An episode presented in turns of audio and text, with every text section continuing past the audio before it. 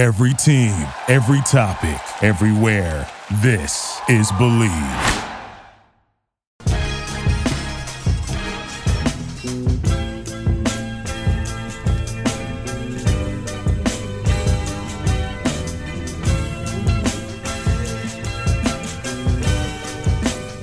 Hello, and welcome everybody to another episode of Pod Strickland. I'm your host, Winnie Pooh, and this is episode 273. My co-host Stacy is indisposed at the moment in India, visiting the motherland, uh, taking in all of the sights and sounds. Um, I'm sure he's enjoying it. But I am joined uh, by first-time guest of the pod. His name is Faro. That's at Hello. Faro Aldo on Twitter. Faro, how are you doing? I'm great, Shwin. I'm glad. I'm happy to be here. Uh, how you doing? Uh, I'm good. I uh, I'm enjoying not having any basketball on, but I'm also like Yeah. missing ha- not having basketball on. So uh, it's it's a lot, but um, there's still many things that are going on around the NBA, and we're going to Yeah. talk about that. But Oh yeah, let's before- do it. But before we get started, I do have to make a few announcements. The first being that the Strickland has an Instagram. So please give that a follow. Check that out. That is at the strict.land on Instagram. The Strickland also has a YouTube channel. Subscribe to that. You may be watching this podcast right here on the channel. If you are, please hit like and then subscribe to the channel. We also, uh, the Strickland, again, also has a Patreon, which you, which you can subscribe to. There are a number of different tiers. There's a $6 tier that gets you access to Pod Strickland, this pod that I host every Friday with Prez. You also get access to the Strickland mailbag that comes out every other week that is hosted by Andrew Steele, aka Doug, aka the Doug Bag, along with Dallas Amico. You also get access to the Strickland Discord where the conversation never stops. There are further tiers. There's a $9 tier that gets you access to Strickland Roll, my solo pod, where I rant and rave about the Knicks even more. You also get access to wonderful weekly articles by Matthew Miranda, one of the best in the business. There are further tiers. There's a $15 tier, $30 tier, $50 tier, and $100 tier. Let's go with a variety of additional benefits like listening in on pod recordings, merchandise discounts, and even potentially co hosting a podcast alongside yours truly one day, whether you choose to subscribe or not. Of this be possible without you. And finally, final bonus announcement the Strickland dropped a bunch of new fucking merchandise today. Uh, check it out. We uh, it is our first collection of this season that's coming out, and uh, we are going to be doing drops of new merchandise over the next couple weeks. Uh, so check it out: hoodies, t-shirts, shorts, sweatpants, you name it, we got it. Hats. Uh, I'm not a hat guy, but if you're a hat person, we got hats. Uh, so yeah, check all that shit out and um, definitely look into the merchandise. It is awesome. You can access it on our website at thestrict.land. Um, all right. So the Knicks are chilling until Friday. Mhm. Um, they they had some representation at the All Star game. Jericho Sims participated in the dunk contest. Julius. Randle in the three point contest. Yeah, barely. Uh, Julius Randle in the three point contest. It was apparently that was a very big discussion point because people get really upset when the Knicks have anything go for them. Um, but it was fine. They did not win either, and quite frankly, um, they they might have put in more effort though than occurred on Sunday night during the All Star game. With did, like, did Julius win the All Star game? Was he on the team that won? I didn't even watch that shit. no, he was on Team LeBron, who they Oh. they lost. Like, I don't know. It was awful. It was Yeah, so it was terrible. I turned it off. Yeah, it was terrible. There's no, I don't even understand the point of having the All Star game if that's like what they're gonna do. And honestly, like the entire weekend was awful. Like I, I don't really understand what they're doing with any of this shit. Like they turned the skills competition into this weird thing now with three players like on a team, and then for some reason the Antetokounmpos are a team. Like I don't know why that's a thing. I think Um, they won one year and it just became like a thing. I don't know. Like it's honestly just the weirdest like slop fest of the league stars without any sort of like actual competition. yeah, I don't really understand it. Um, so the the skill like Saturday All Star Saturday is actually like usually one of my favorite things because I think it's just like a fun day. Mhm. This year was terrible though. Like I mean, you look at the three point competition. You know, you're pulling like they have to have Julius Randle in there. You know what I mean? Like, like it's just it's it's ridiculous. And it was cool that Damian Damian Lillard won. Yeah. Um, but like the dunk contest, like look, I, I'm I know the Mac McClung is a fun story and whatever, but like It's not even in the league. yeah, that's it, I just don't understand it, and like if that's if that's really the best field that they could drum up for that, I'd rather they just don't do it. Like, yeah, Trey Murphy and and and you know, no no fault to Jericho Sims. I thought Jericho Sims was going to make it regardless, but wasn't he even like a replacement? He didn't even get originally selected. yeah, I think I think what the what was reported at least a couple days ago was that like Obi Toppin had been invited to do it again, and Yeah. he was like, "Well, if I don't do it, will Jericho get in?" I guess they said yes. So, so I, I don't know. It's just I I don't Weird. really understand. Like, I get that these guys don't want to play hard on Sunday and risk injury and all this shit. Like, I get that. Mhm. But I mean, wh- what the fuck What's the was that? It's just like these guys walking up. They're like not. They're not even playing. Like I mean, Jayson, Jayson Tatum had like fifty five points, and it was like not impressive at all. Like it's just okay. You're getting wide open threes, and Yeah. you're getting Like Jaylen Brown said, it was a it's like, glorified layup line. yeah, it was terrible. I, I just, I, I don't know. It, I, I just, I'm so, like, I, I would rather they just don't do anything. Like, I'd rather they just Yeah. say, hey, yeah, we have a midseason break, and these are the all star teams, and that's what these guys, like, look, these are the all stars. They're not going to play. Like, I'd Yeah. rather do that. Um, that. and, and I know, like, I think SGA had a quote where he said something like, you know, money talks. And it's Yeah. like, I get that. Like, sure. But at some point, you would think like if you're on the floor with all these other dudes that are, you know, you're all like considered the best players in the NBA. At some point, you would think like the competitive juices would kick in, and there would be some level of like, I don't know, No. uh, yeah, like they, and it was weird because last year they actually with the Elam ending, I remember like towards the end of the game, it was actually like pretty competitive. Yeah, it was actually like I, that's what I was looking forward to. I was like, maybe you know they'll follow up on that, but it just nah, it felt too flat. yeah. I don't, I don't really know what what that was Yeah, about. it was Um, weird. it, it was the whole again the whole weekend was just awful so um uh, adam silver and the league office and the players and the association like they actually need to like figure something out because that that's Yeah. just not a good product at all and i i if i didn't like what casual person is going to tune in on a saturday night to go watch like Mac McClung and Jericho Nobody. Sims. Yeah, it's just stupid. So I, I don't really know what they're going to do, but they do have to do something. Um, all right, so you know, there's plenty of good things happening for the Knicks, but uh, the Knicks did they did beat the shit out of the Hawks uh, right before the a- break. Yeah, right before the break, and literally about I don't know an hour ago, half an hour ago, uh, the Hawks finally dismissed Nate McMillan Yeah. as their head that was coach. the last straw. So I don't know. I, I'm like, I don't think he. I mean, he probably wasn't doing a good job. So I'm not gonna like act like you know he he's been wrongfully terminated here. But like, I don't really see what. I don't know what they expect. Like, I, I it feels like they think they're they should be a lot better than they are. yeah, And I just look at that roster and I'm like, okay, you have Trae, you have Dejounte. I don't know. I, I didn't really like love the fit initially anyway. yeah. Um, and then you've got like Capela. Like I don't know. It just the roster itself. There's no wings. They don't. They have one good wing. AJ Griffin is a rookie, and he looks Yeah. good, but like he's a rookie. that's it. Uh, I- I just don't really. Yeah, I, I just don't really understand what they're doing there. I think DeAndre Hunter is awful. Um, He's been I, terrible since he was drafted. yeah, he was so I- terrible. I don't know. Yeah, I mean, I, I don't know. I just look at this team and I'm like, it feels like you guys want to be something that you're not, and it's just It's I a don't know. I- I- Band-Aid. again, It's a band aid. I mean, I think the the locker room is probably pretty vibe free. Like the vibes are probably in the grave in that Atlanta locker room with between Trae and Dejounte. And there's like been reports like they don't get along as well as they thought they would, and all kind of shit. Which shocker, right? Like super surprising that those two wouldn't get along. But I think the locker room is probably just in hell. So that's like the easiest first step that they can take to try to repair it. Like, let's just get a new guy in there. Which they said Quinn Snyder is like their favorite, which I don't even like. He's not even a guy that's like so fucking great that you're like, oh yeah, let me let's fire Nate. Let's get Nate up out of here so we can get Quinn Snyder in the building. Like, yeah, I mean, I don't really like. You're not. You're probably not going to do a full coaching search in the middle of the season, Nah. but maybe they are. I have no clue.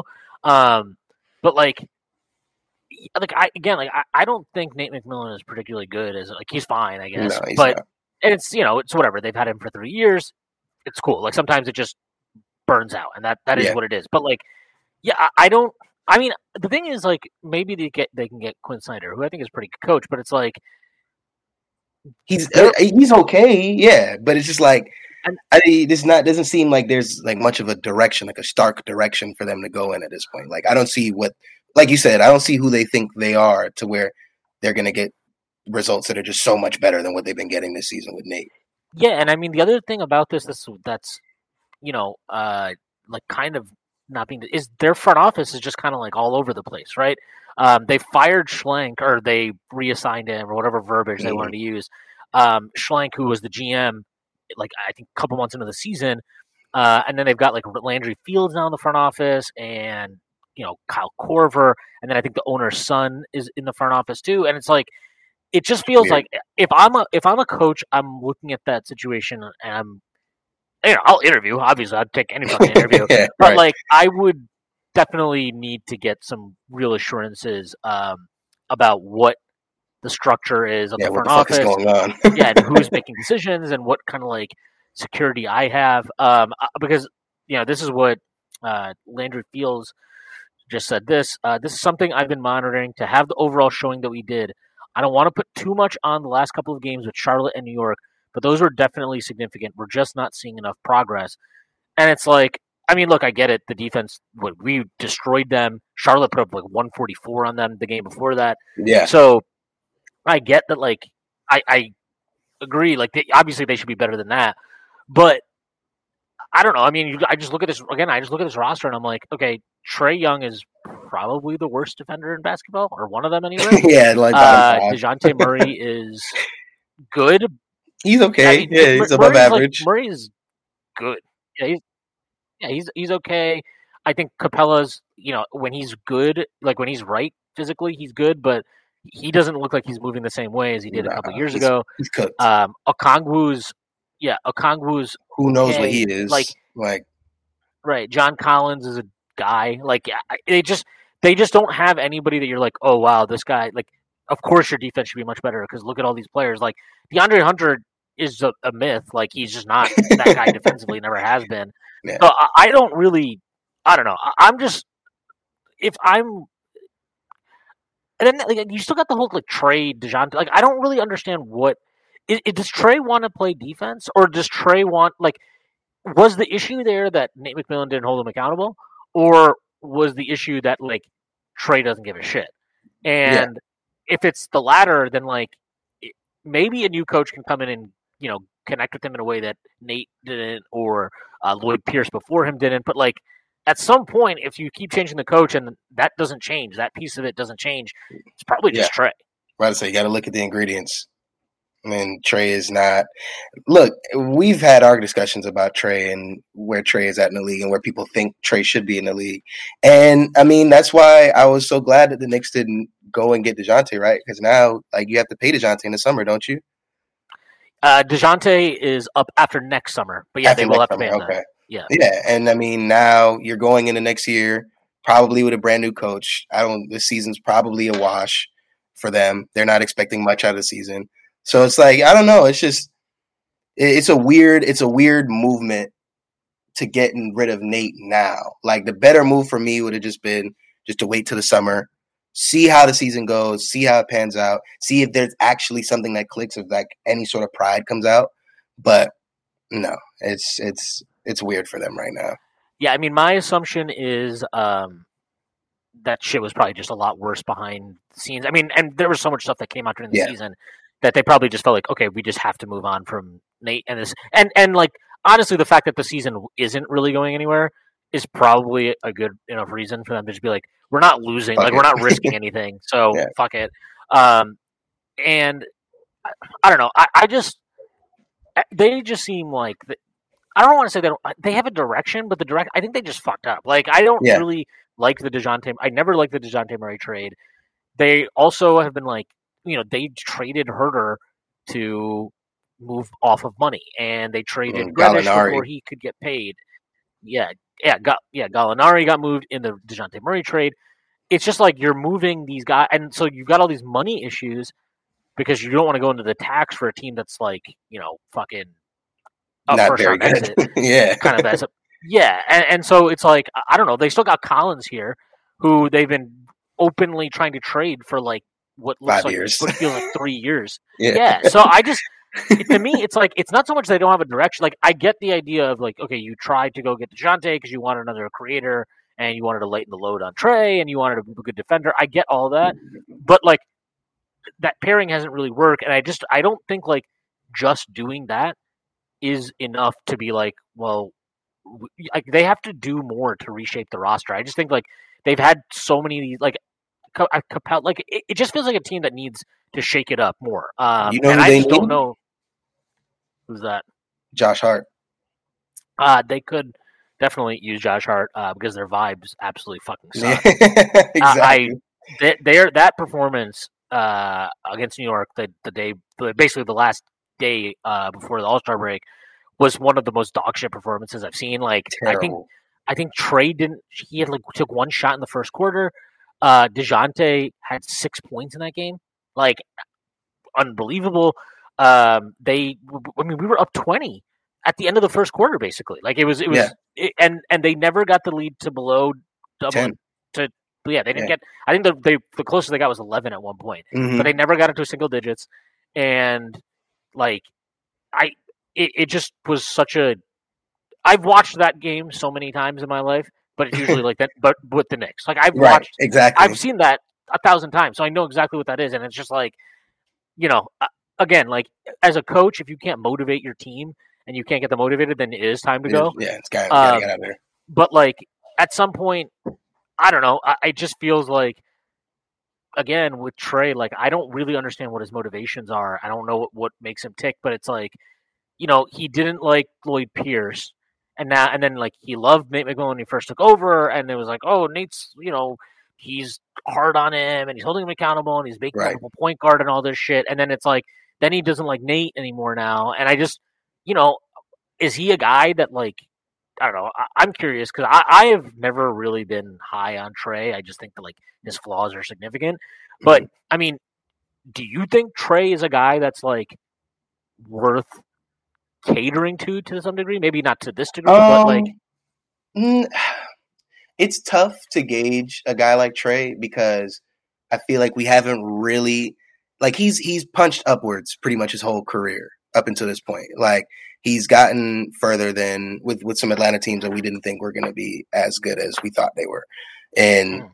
you know what I'm saying like this guy you can't really judge exactly how to move forward with him, which is why I think you see the moves that you're seeing from Atlanta and it's like, do you cater to him? I mean, on the offensive side, like you look at it and you're like, yeah, of course, you want to keep a guy like that around. But if he's not going to be producing on the same level next to a guy like DeJounte, and you already have DeJounte now, and he's not going anywhere unless you're going to move DeJounte at some point, I don't really see the point in continuing, you know, centering the team around Trae. And I, I mean, it's pretty, it's pretty obvious. I think the dude wants just out, man. And I don't think, I think he's, he knows his time in Atlanta is up. If he wants to take his career to the next step, I think he he knows he's got to get out of there. So nah, yeah, don't so. I mean, he's just like he's not been very efficient in his career. That's the Yeah. thing about him. So he's like, he's like this year he's shooting uh forty two point eight percent from the field, thirty two point four percent from three, and eighty eight and a half from the line. And I just feel like his efficiency is so dependent on getting to the line, which is why Yeah. like when that didn't happen for him in the playoffs last year, he got fucking totally exposed. I mean, last year the playoffs. He was brutal. Uh, he had a 46 true shooting last year in the playoffs. Yeah, it was Um, terrible, and they flamed the fuck out. Yeah, I mean, he was yeah he was awful against Miami, and I don't know. He's just such a I, I don't know. I, I've just never. Believed, I've never been super high on Trae. Like I take Jalen Brunson this year over a lot of versions of Trae Young. Like Yeah, lot. I mean the the one. I mean Trae basically had that one year right where they beat the Knicks in the first round, then they Yeah. beat the Sixers in the second round, and you know he look he's still pretty young. He's what twenty four. He's twenty four, so maybe like he's obviously has has the capacity to improve, but like. I mean, is he going to? I, I don't know. I just look at him and I'm like, if I'm the Hawks, like, if you do, either if you believe that him and Dejounte work together, then I guess it okay. But if you don't, then it's like, wouldn't You're fucked. yeah, well, you're fucked. But it's also like maybe you just trade Trae then, and Yeah. maybe then you you'd unfuck yourself. Um, but like I don't know if they really have the.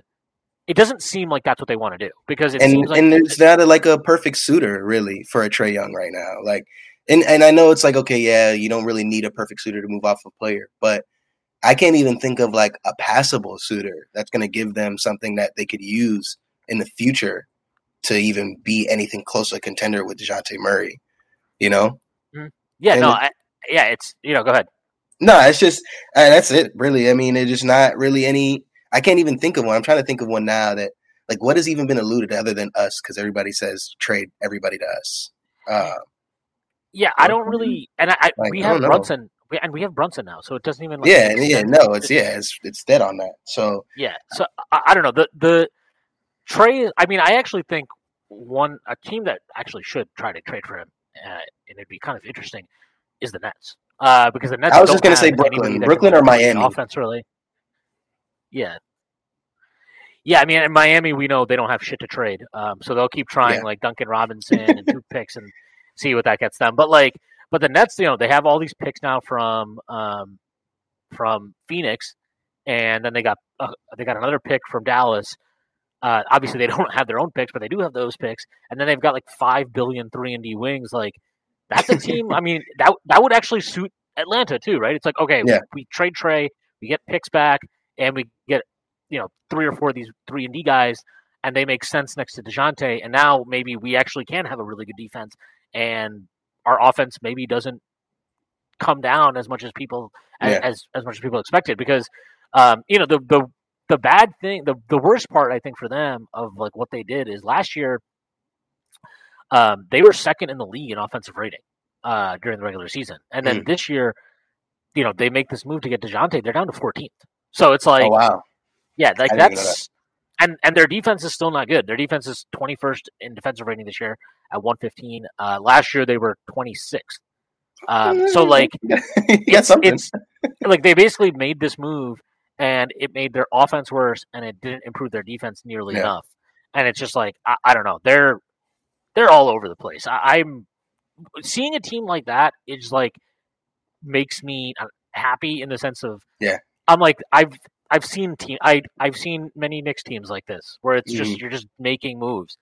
Um, but like I don't know if they're actually smart moves and you know, uh, you compare that to like the Knicks right now, and you know, we'll see. Obviously, he's only played three games, but like you look at a move like getting Josh Hart and what he brings to the table and how the team has responded since that acquisition. It's like, yeah, I mean, there's not saying the Knicks front office has been perfect, but I do think that they are pretty well run, and I think that they're like, you know, it's I, I think they're a pretty good management group.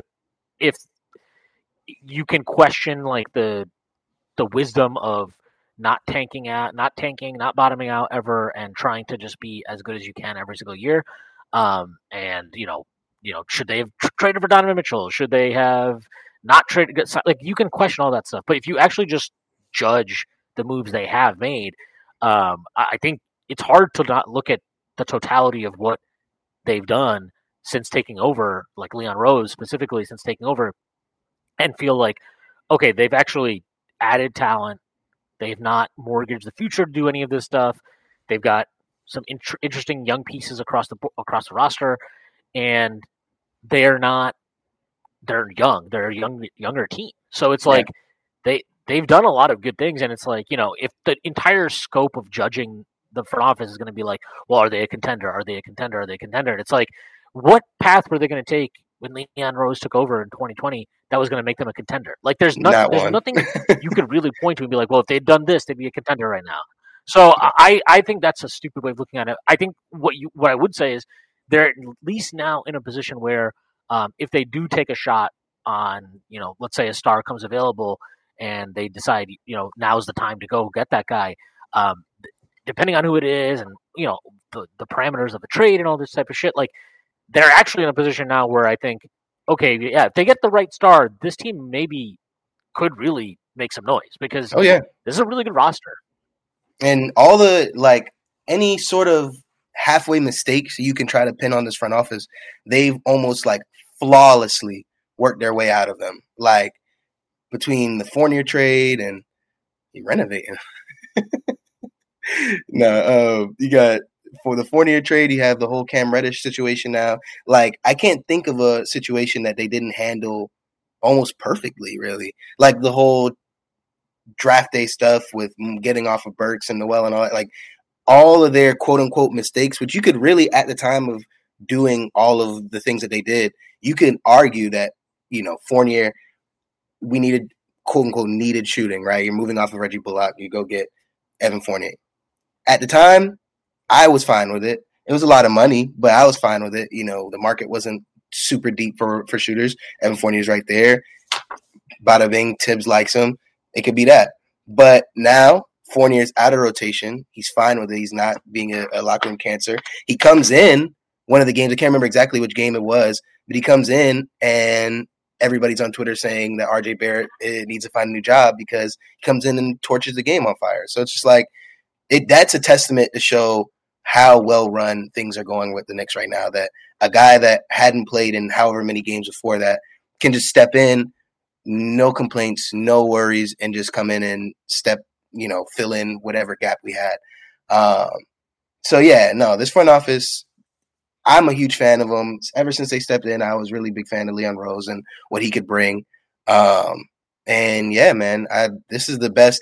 You know, in my short life, I'm only 24 years old, about to be 25. But this is the best the Knicks have been ever, in in my opinion, as far as depth, um, money, and draft picks and assets moving forward. It's by far the best we've been. Um, you know, the Melo days were cool. I was a little kid. It was cool seeing Melo, and it was cool being a playoff team. But realistically, you know, what was that team accomplishing? We were never going to beat Miami. Um, but right now, the situation we're in right now, I mean, we were talking about it last night. Like, I don't really see too many teams that are just dog walking us in a playoff series right now. Like, utterly destroying us. I don't really think any team can do that to us right now. Six game series, I'd say so, but there's a lot of teams that don't want to see the Knicks in the first round right now. And I mean, yeah, like I, I said to you, I we're think, the deepest team in the NBA. Um, yeah, I mean, it's yeah, our depth is very good. It's crazy how much adding Josh Hart really makes that even more obvious yeah. now. Um, but like, yeah, I mean, you look at this roster right now. You know, there's a nine man rotation, right? And you know, you've got Brunson, Grimes, RJ, Randle, and Mitch when he once he's back as the starters, and then you've got uh, Quickley, you've got Hart, you've got Obi, and then you've got um, Hartenstein, who's playing really fucking well now.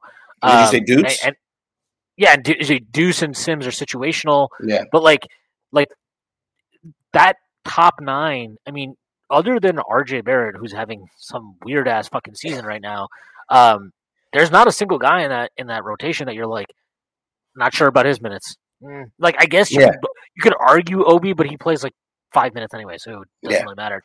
Um, but like, you know, you look at team like a team like Cleveland, and uh, obviously their top four guys are really fucking good, but like their bench sucks. Um, yeah, and I know they got Danny Green. Maybe he'll have some juice. I'm skeptical. Um, and they just don't have they don't have a lot of things there. Like I think that's a bad matchup for for Cleveland, and that's a good matchup for us because you know my biggest concern in any playoff series with this team is Thibs' ability to adjust and yeah. ad- adapt to what a different a coach is throwing at him. Cleveland just doesn't actually have a lot of options to like switch shit up, and because of that, I think like, it's a pretty good matchup for for us overall and yeah. for Thibs specifically. And it's like, you know, their biggest like they don't have. I, I don't think uh, Mobley's really good. I don't think he can physically right now defend Julius Randle. Not this version of Julius. No, not yet. Yeah, and maybe and maybe Julius is going to go into the playoffs again, and he'll turn into a pumpkin again. But like, I I I'm a little bit. I'm like cautiously optimistic that he at least won't totally, you know, just suck like he did when against Atlanta. Mm-hmm. Um, because we have Brunson now, he's not initiating as much, and man, like I, I don't know. I just think that's a that's a good matchup for us and a rough one for Cleveland. But then, like, you know, do I think we could beat the Celtics? No, but I do think we would be like take a couple games maybe from. Yeah, I'm about to say a six game series for sure. Yeah. And another thing about Cleveland, I don't think they match up that well against anybody, to be honest, just because they're too static. Like as far as flexibility goes, I just don't think they can throw enough at the teams that are gonna they're gonna be seeing in the playoffs. Other than you know maybe they see Miami, but even then, I just feel like Miami's too switchable on defense. Like I I don't know, like they're Cleveland's in a in a weird spot because how much is Jared Allen making? Not saying Jared Allen's a bad player, but uh, Jar- Jarrett Allen's about like twenty million a year. Yeah, okay. So I feel like the next step for them is obviously, you know, Mobley taking that center role and them going with a full, you know, get a, get another wing in there instead of the double bigs. It's working in the regular season, but I just don't I don't think Cleveland's as real as people want them to be. And people were talking real big about Cleveland ever since they made the, you know, blockbuster superstar trade of the century for the greatest player we've ever seen walk the earth, Donovan Mitchell. um, just lockdown defender, uh, amazing electric score that would fit into any system, right? Uh, Donovan Mitchell. So I, I, don't know. I don't. I don't think the Cavaliers are as good as people like to say they are. And like you said, yeah, the Knicks, man, they they're taking a couple games off of the Bucks. They're taking a couple games off of Boston. And I'd go as far as to say we're beating Miami, we're beating Cleveland, we're definitely beating the dog shit out of Chicago if they find a way into the fucking playoffs. Um, who else? I, I mean, mean the, the, only thing with the thing with Miami, I mean, uh, we probably won't even end up being able to play a series against Miami because yeah, no. we're gonna end up probably on the same side, like the lower half or whatever the fuck. Yeah. Um, but like Spoelstra is just way better than Thibs as a coach, and he's Fair. way better at in-game adjustments and all that type of stuff. So, I, as much as I think our roster is flat out better than theirs, I our be... roster's Thibs proof though. Like it's Thibs proof. Like it's I can't see Thibs fucking this up. And I know that's crazy to say, but I just can't see Thibs fucking this up and not being able to beat a Miami. I mean, the problem is if like any team goes small, Thibs will never adjust to that. That's so. It's like, I mean, does my can Miami do it? I don't know, maybe not. But like, it's it that that's always the concern for me. Like if you go play Boston and they're like, you know what, we're just gonna go five out right now. Will Thibs adjust? I don't know. Maybe, maybe not. Probably not. Given the evidence that we've seen over his time in New York, he's pretty stubborn about like he wants a center on the floor at all times. So, right. um, you know, I, I'm like, I'm a little bit more like I, there's just certain matchups that I would be worried about, mostly because of the coach. Um, but like in, in terms of talent, I mean, you've got like you've, you have an all star, like Julius yeah. Randle made an all star team. Jalen Brunson is playing at an all star. Should have been an all star. Yeah, he's playing like an all star. Yeah. Um, and then you've got like you know, Quickley and Grimes and Hartenstein and Hart and and, and you know maybe RJ gets his head out of his ass, but like there's a lot of just that's a lot of good talent, good players. Um, and you know, like Cleveland is the is just the most obvious one because they obviously traded a lot of their depth to get Mitchell, right. um, which like I think was I think they should have done it. So I'm I'm I I'm fine with that. But like they just don't have a lot of guys that they can turn to in various situations. And it's like, you know, are you going to play with three guards with like Ricky Rubio on the floor at times? right. Gonna, who, like, is Danny Green actually capable of playing right now? What's like Cedi Osman? He's okay. I, I, he's an okay player, but like, how many minutes are you really going to give him? You know, Okoro is apparently hitting threes a little bit now, but like, do you really buy no. that? I don't know. I, I just think that they're they don't have a lot of they're going to go as far as those top four guys take them. If those and guys are playing well, yeah, I don't think I, I don't think this year was ever going to be the year for them to like Mm-mm. go make a bunch of noise. Um, I mean, they're still really young, so it's not like a huge crisis or anything. But um, you know, I think people were saying earlier in the year there was a lot of like, you know, maybe maybe Cleveland is already that good, and I get it, but like, I think they have they have a losing record away from home, um, oh, wow. and and their defense is awesome, but their offense is, you know, it's it's it's okay. It's not terrible. It's not terrible, but it's not it's not I mean, the Knicks have a better offense. So yeah. like I think it's pretty interesting to look at these teams and you know, obviously we know the defense for the Knicks hasn't been there uh consistently, but a lot of the a lot of the reasons just with Mitch being out, like that's a huge drop off for us. So yeah. um yeah, Cleveland right now they're tenth in offensive rating. Um, the Knicks are sixth. So Cleveland's good, but they're not. You know, you would have you would have thought, or maybe the expectation of like, well, they have Garland and Mitchell now. That's going to be like they're not quite at the at the level that I think no. some people were projecting for them this year. Um, the defensive rating, they do lead the league in defensive rating. They're absolutely awesome on defense. Um, but the Knicks, the Knicks are 16th right now, uh, at least on Basketball Reference. Yeah. But again, Mitch comes back. I think that changes. I think we finish in the top Big 10 time. on defense. So I, I'm, you know, look if I think like the common um, statistical argument is like if you have a top 10 offense and a top 10 defense, you're probably in the mix in some Yeah. some kind. And I know the Knicks like eh, look, we've I've talked about the offense forever, but they've kind of like committed to this weird it's not like a very beautiful offense to watch, but they have all these guys that are awesome offensive rebounders. They don't turn the ball over and they like and Brunson's a great shot maker. That that Yeah. apparently is enough. Like that's enough to have a top ten offense. And I don't know how that will play out in the in the in the postseason. You know, our team's able to take some of that stuff away, maybe. But you know, I- It's our depth, man. That's what's going to take us past a lot of these teams for me, man. It's it's our depth. It's that guy. It's number five coming off the bench, man. Like that. It's our depth is just so so so much better than a lot of these teams we're going to see. Like it's not just like a regular old. Oh, you know they have a couple guys. Like no, we have a a legit five off the bench that are going to be like even you know I know we run a five man rotation or nine man rotation, but our bench five, like our rotation five, is eons eons better than a lot of teams are going to face in the playoffs.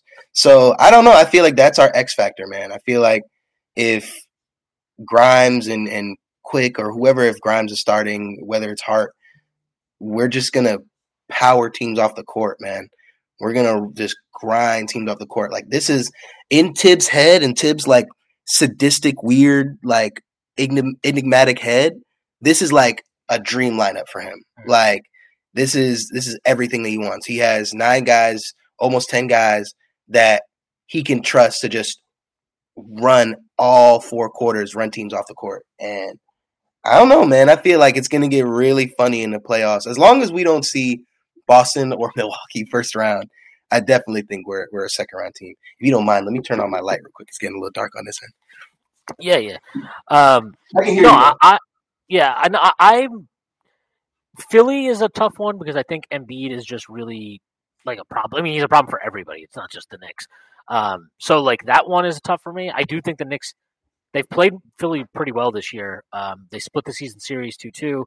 Obviously, we know that they we beat them at the Garden uh, just this past month, a game in which Evan Fournier actually went off. Um, yeah, and, and so like the Knicks have played them well. I still think I would give that a team that has, you know, Harden and Embiid the edge over us in a in a series right now. So, um, but like, I, I wouldn't be terrified of playing them.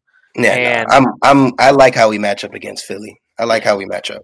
And then and then other than that, like yeah, like Cleveland, you know, we talked about that. I think we match up well with them. I think a, a lot of people have, you know, I had Jordan Cohen on on uh, on the pod last week, and he's a Cavs guy, and he was like, yeah, he he he said himself he just doesn't like the matchup, he doesn't like that matchup for Cleveland. So I, I think that's like out there that like people do feel that way, and um, again, like the Hart trade just helped fix Solidified it. yeah, it, it just solidified like you know Deuce developing young player.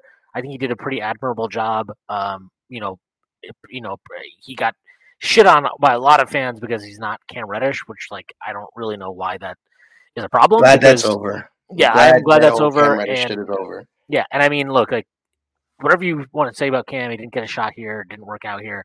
Um, I, I think like flat out, the fact that the team improved as soon as he got benched, what that doesn't that doesn't need to mean that Cam is hopeless and he's a bum and it's all it was all because of him that the team is struggling. But I do think like it justifies their choice. Um, and and honestly, like over the weekend, I went back and I watched like four or five of the games from earlier in the season where Cam was playing. You know, in games that Cam played relatively well in. Um, and even in those games, like man, I'm telling you, the defense is just not good. Like he's never, he's, he's always behind. He's always lagging behind, and it, it's it's crazy watching it on the on a, on the rewatches, and it's like it's it's so noticeable. Um, and then on top of that, like he's he doesn't rebound the ball at all. It's again that's one of the biggest reasons why Josh Hart was such a good pickup for us. Like he addresses one of the Knicks' biggest problems this year has been defensive rebounding. He's a great defensive rebounder. Cam was an atrocious one. Um, like, and, and I don't say that as an exaggeration. Like he quite literally it was the worst rebounder on the team. Um, if you go and like look at the season totals uh, for the season, so um, okay, like in terms of minutes played, uh, Cam Reddish played 438 minutes.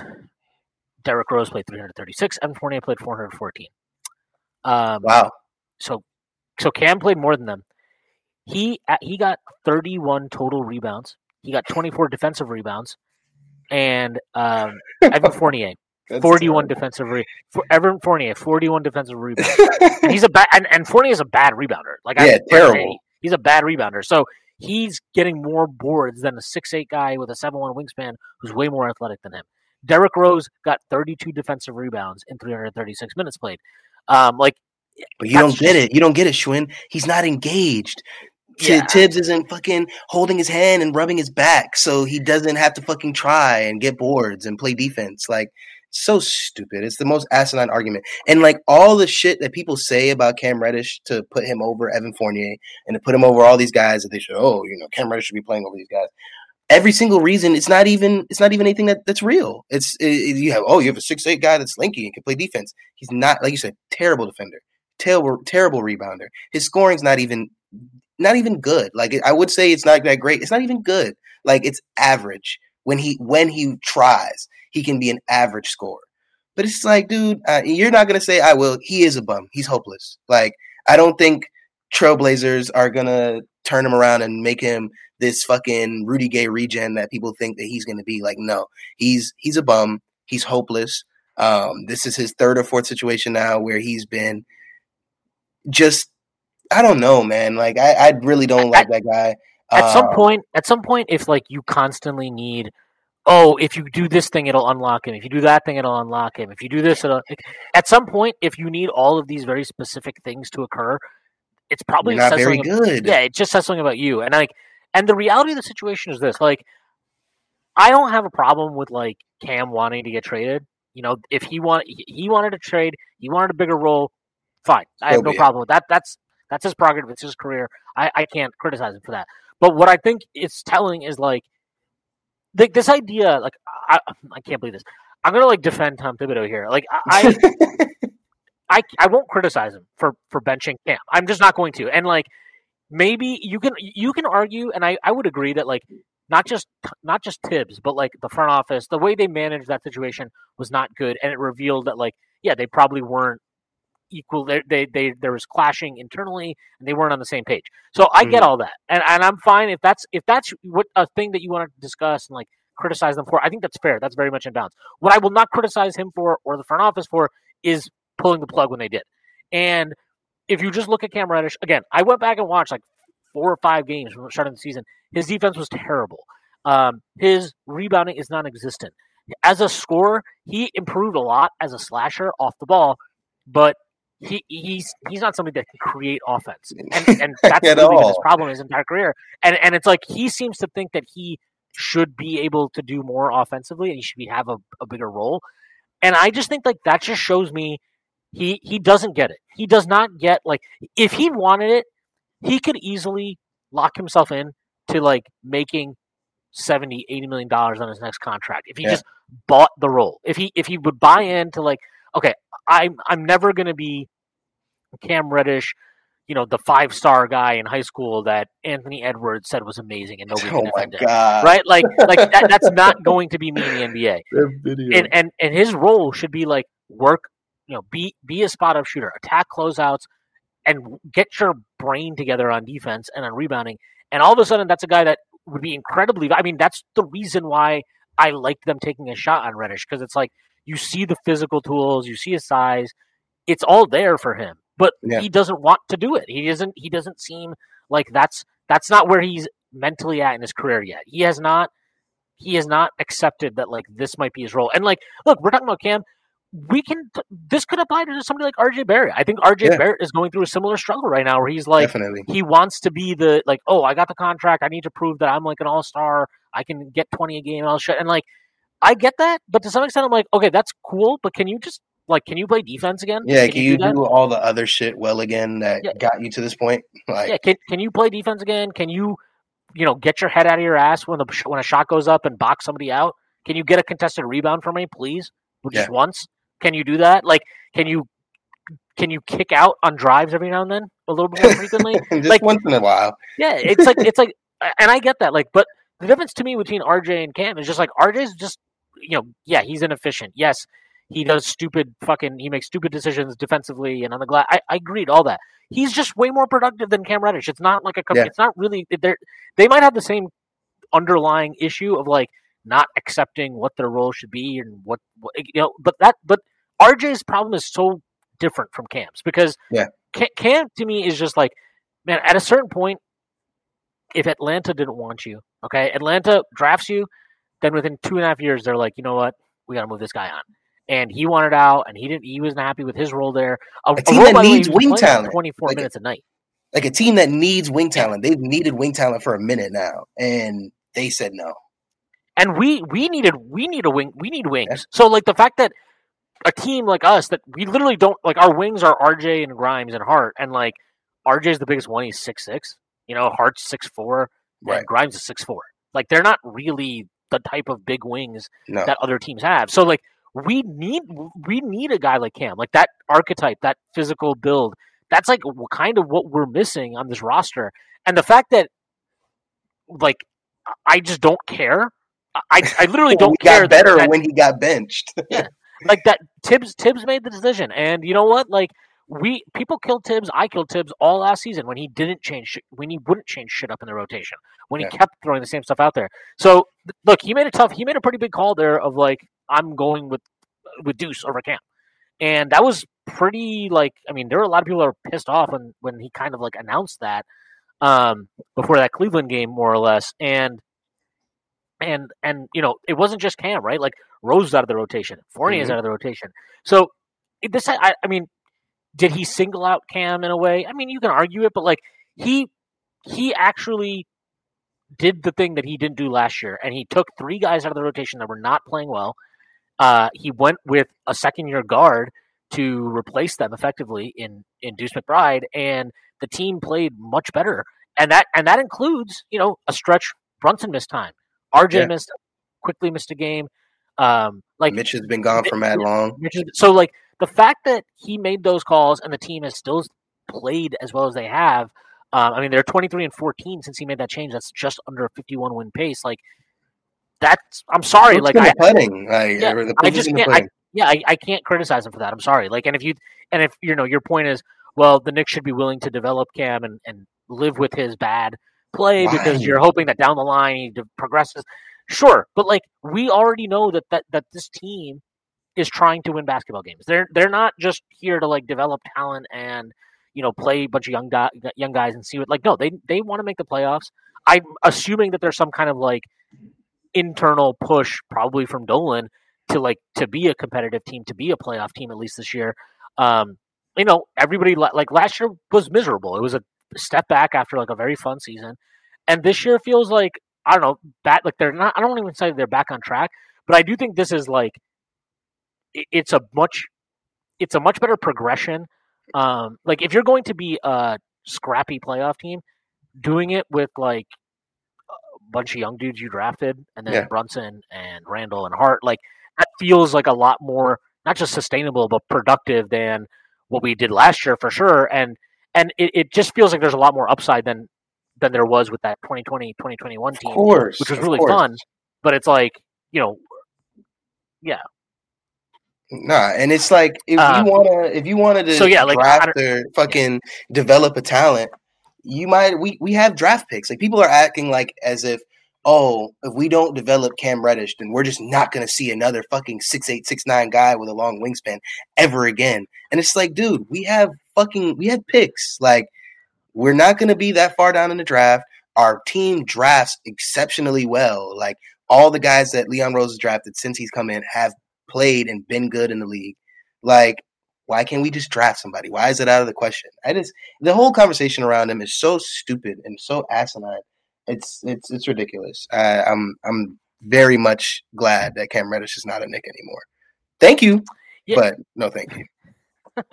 uh, no, and, and I think the other part too is like I I've, I've saw I've seen people like be upset that the Knicks traded their first round pick to get Josh Hart, and it's like, oh my God, we're trading away another first this year. Leon Rose always trading his first round picks, and like I get that, but also at the same time, like you still have another first coming from Dallas in this year's draft, so you're, you have that. Um, you added a piece who is almost definitely going to stick around long term, uh, in Josh Hart, who's 27. So like, is he super young? No, but he's not. He's not going to fall off a cliff in the next two or three years. Like he's going to be part of the rotation. He's going to be a productive NBA player during that time. Um, Mhm. so you you didn't just like, and, and quite frankly, the team is good. Like the team was good enough that I think you almost owe it to them to try to get an upgrade if you can to help them on the court. Yeah. And like, look, they were they were twenty and fourteen before they made the trade. They've been three and zero since then. Like this team, you have to like back your players to an extent, and I think showing that hey, look, like they didn't, you know, and they had to manage a little thing here, right? Where it's like, okay, Deuce is out of the rotation now. I don't think it was that tricky of a thing. Like I'm sure Deuce would love to still be playing, but like he's a second year player who still has to earn his way. Like he has to earn Yeah. those minutes. He, and he he didn't play not well mad. enough. Yeah, and yeah, and he's he didn't play well enough that I'm like going to be exactly furious that Josh Hart is taking his minutes. You know, um, so like I, I think the you know, so you use a first round pick to upgrade on your roster for this year and a player who's going he's going to be around long term. You still have another first in this year's draft coming from Dallas. You've got all your future firsts after this year, and you've got all you got those three other protected picks from Washington, Detroit, and Milwaukee. So like you have assets, you have avenues to add young talent. I'm pretty confident they will be drafting somebody in this year's draft. Uh, sure. and, and the other thing is they still have Roca sitting around. Like he's still playing very well in Spain. They have that in the pipeline if they want to bring him over at some point. So Okay. like they they don't. This is not a team like devoid of young talent or devoid of avenues to add more young talent via the draft. Um, and also, like, yes, it is okay to make a trade that isn't like not every fucking trade should be viewed as like, well, Oh my did that did that make them a championship contender? Like, you can't do that. Like, that's just bullshit to me.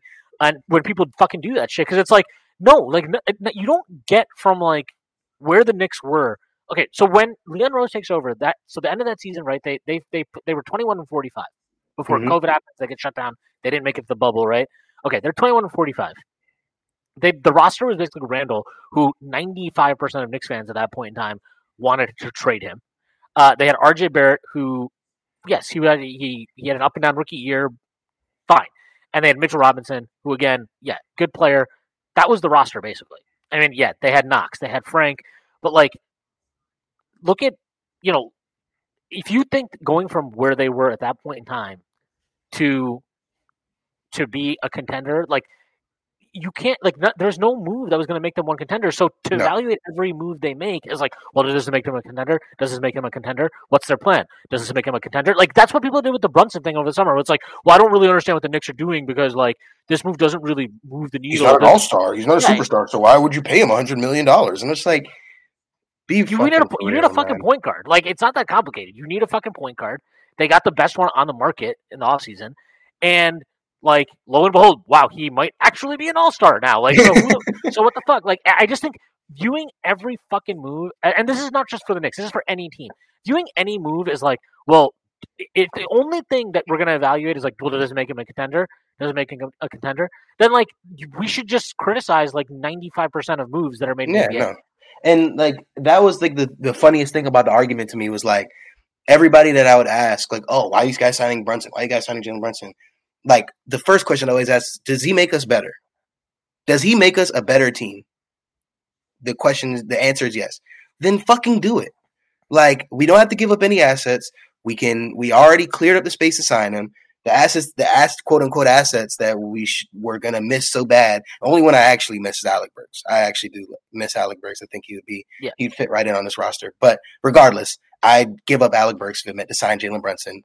And it's like, I, I don't know, man. If if the if the player makes us better, then what the fuck are we so angry about? As long as we're not giving up anything close to you know overvalue or overly reaching for anybody, which Josh Hart wasn't a reach. People tried to say the, the adding the pick was a reach. It's not a reach. It's not a reach. Taking a guy that's out of the rotation that we weren't going to use anyway, you're basically just trading Josh Hart for a pick at that point because Cam Reddish is nothing to me. Yeah, Cam, Cam Reddish. Yeah, no, Cam, Cam Reddish didn't matter. To like he he existed in that trade to like make the salary work.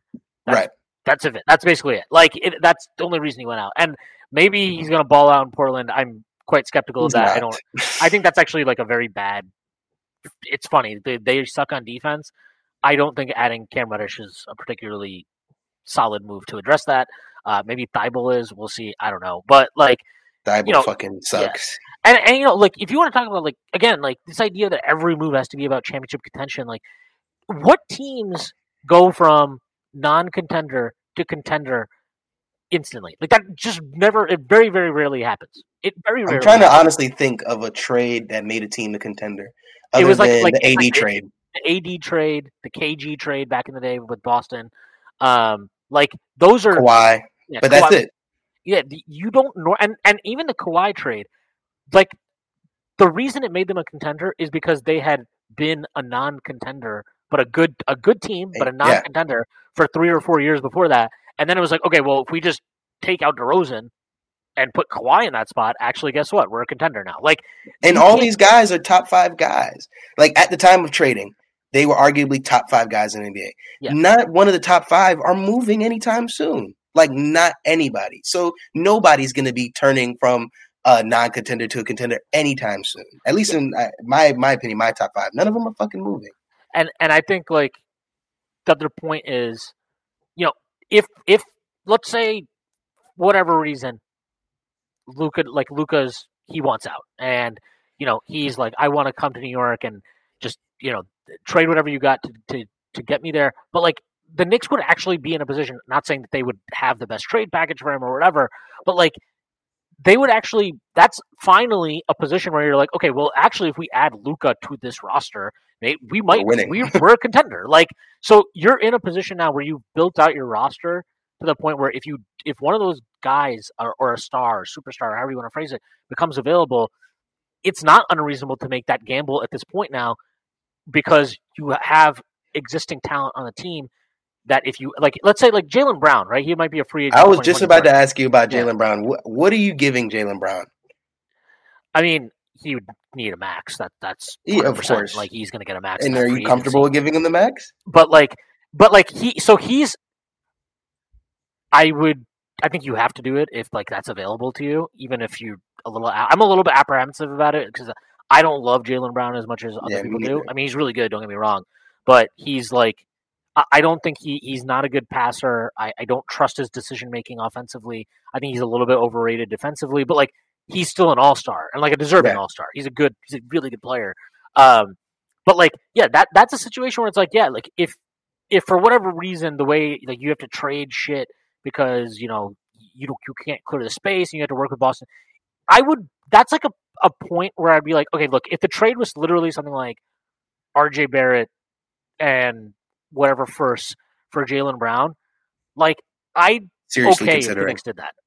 Yeah. Yeah, I, I would be okay if the Knicks did that because yes, there's risk there. Obviously, maybe RJ figures it out. Maybe Jaylen Brown isn't a good fit, but sure. But like, you can talk me into, yeah, we don't have a top five, top ten guy, but if you're just if you keep the rest of your depth and it's like you're basically replacing Jalen like RJ Barrett with Jaylen Brown, that team might be a contender. It, it would be like a one of those weird championship teams that doesn't have Definitely an ECF, like Eastern Conference finalist for sure. it's very competitive. I'll put it that way. So like Yeah. it's that that's like what that's why you can't judge every single fucking move about did it make him a contender because you can't make a move to become a contender until you like are good enough to be a second round exit. Yeah, you Like, need, to, so you need to set the foundation. You don't have the foundation yet. You can't fucking add the house on top. Yeah. like you you need the foundation, and the Knicks haven't had that foundation in a very very long time, and we have probably the best foundation in the NBA to like add a star to. Out of the teams that are trying to add a star right now, I mean, if you try to list them out, It would be like um like you can Brooklyn. try to say Sacramento, Brooklyn, um, yeah, I mean, Sac- Miami. I mean, maybe uh, let's see, you can say Orlando. Toronto. Orlando's interesting. I think they're that. that Nah, but Orlando's rocking right now. They're chilling. They're chilling. Maybe they are, but like see, like it this that, that Orlando is an interesting one though because, uh, like I mean, look, obviously they didn't do the trade. and I, I would not blame them for not doing it, but like if they had traded all their future first or whatever for Donovan Mitchell, like that team might like I mean they might be a like dark horse this year. Um, Right. So like they're they're an interesting team to me because I think they had they're in a position now with all the picks. They have all their picks. I think they have a couple from other teams coming in. They have one from Chicago. I think they have one from Denver that they're still owed for the from the Aaron Gordon trade. Mhm. Um, but like, yeah, I mean, they're a team where it's like, yeah, man. If I mean, depending, we'll see. Somebody always becomes available because it's the NBA. But it's like if some if they get get the right guard with that team, they could be cooking because they're a fucking problem defensively. Like Wagner and Paolo, and they got all these big dudes. they're Wendell. Wendell's yeah, my guy. I love Wendell Carter. Yeah, I've always loved them, and it's they're just a weird ass team, and it's like, you know, you get the right guy there, they they might already be uh, on the cusp of something. I mean, they've I think they're 19 and 15 in their last 34 games. Um, obviously, we played them recently. I thought that game was really good. It was like a very Yeah. competitive game, but they're just a they're a fucking tough team to match up with given their size. So um, they're an interesting one. But yeah, I mean, look, I, I think at the very least, it's the fact is like the Knicks actually have a foundation now where you can imagine like if we can plug in star player X, that player might be actually be able to lift us to a, a to be a contender. Yeah. Um, like you know, like I don't know, Devin, Devin Booker is probably not going anywhere anytime soon. But if he were, if the Knicks got him, I think Where else is be- he looking, man? yeah, I mean, I just think that would be like a like that's basically what we don't have is a star wing scorer. Um, Mhm. and yeah, I mean, I think if that was available and the Knicks were able to do that move like that, um, yeah, I think that that would be like that's just one you have to make, and it's also one where you're like, I do think that the Knicks would be a contender um, if they added a player like Devin Booker into kind of, like again, if it was like the RJ and a bunch of picks package. Um, I- think that that move definitely makes them better now, uh, and it, it would almost certainly, in my opinion, anyway, make them a contender. Yeah, for sure, for sure, without a doubt. We add a start of this what we got cooking right now without giving up much more than, like you said, RJ and picks, or maybe even the combination of Grimes and and. Well, actually, that's interesting. So, do you think we're still there if we give up like a package of like Grimes, Quick, and maybe like a Sims and a couple picks, like a pick or two, just like you know, like something similar to what we saw thrown at uh, Utah for Donovan Mitchell. Like, do you think do you think we're still at that level if we do give up more than just RJ and picks? Um, I think if we if we did RJ and like, I I would rather keep the depth um, versus like if you're if you're trying to balance those two because the way I look at it is that um like in either of those in either of those scenarios and this is just how trades are now in the NBA like you're going to be giving up a bunch of draft capital uh, regardless of who the primary players are. So I would rather keep my depth um, and give up RJ especially because like RJ like if if you're talking about like what I mean this is this is just a fact right now to me anyway. If you're looking at this next team and you're looking like where's the easy like what's what's the next spot in this rotation lineup whatever that we should be looking to upgrade. The Deuce one was obvious, right? That was obvious. We were a, a bunch like m- most fans were saying that for like a month. Like, hey, if they can figure out a way to bump up this spot, that would be a big boost. But you look at the bench now and you're like, you know, yeah, maybe a different type of four to back up Randle because Thibs doesn't, you know, he's not really interested. Fucking it hates. Obi Toppin's Yeah. guts or whatever. yeah, whatever it is. But like, you know, maybe that'll be that'll give you a bump, but it's not going to be a significant one. It would be a very minor bump. Um, and Hartenstein now playing the way he at he's at. I, I don't think adding a backup five and Mitch, obviously when he's been healthy, he's been great as a starting five this year. Like the obvious spot is the guy who is playing very poorly. Like Yeah. to be honest, this year is RJ Barrett, and like I would much rather trade him to get an instant upgrade at that spot, especially Oh, when you're sure. talking when especially when you're talking about a guy like you know in this hypothetical, obviously, which is probably never going to happen, uh, Devin Booker. But like like you'd much rather do that than I think. Okay, we keep RJ, but then I move out Grimes and I move Quickley and I move out whatever else because it's like, like, does can RJ do like? Because I know that Devin Booker can score an efficient twenty five a game. Like he can be a top one two option. I know For that, sure. right?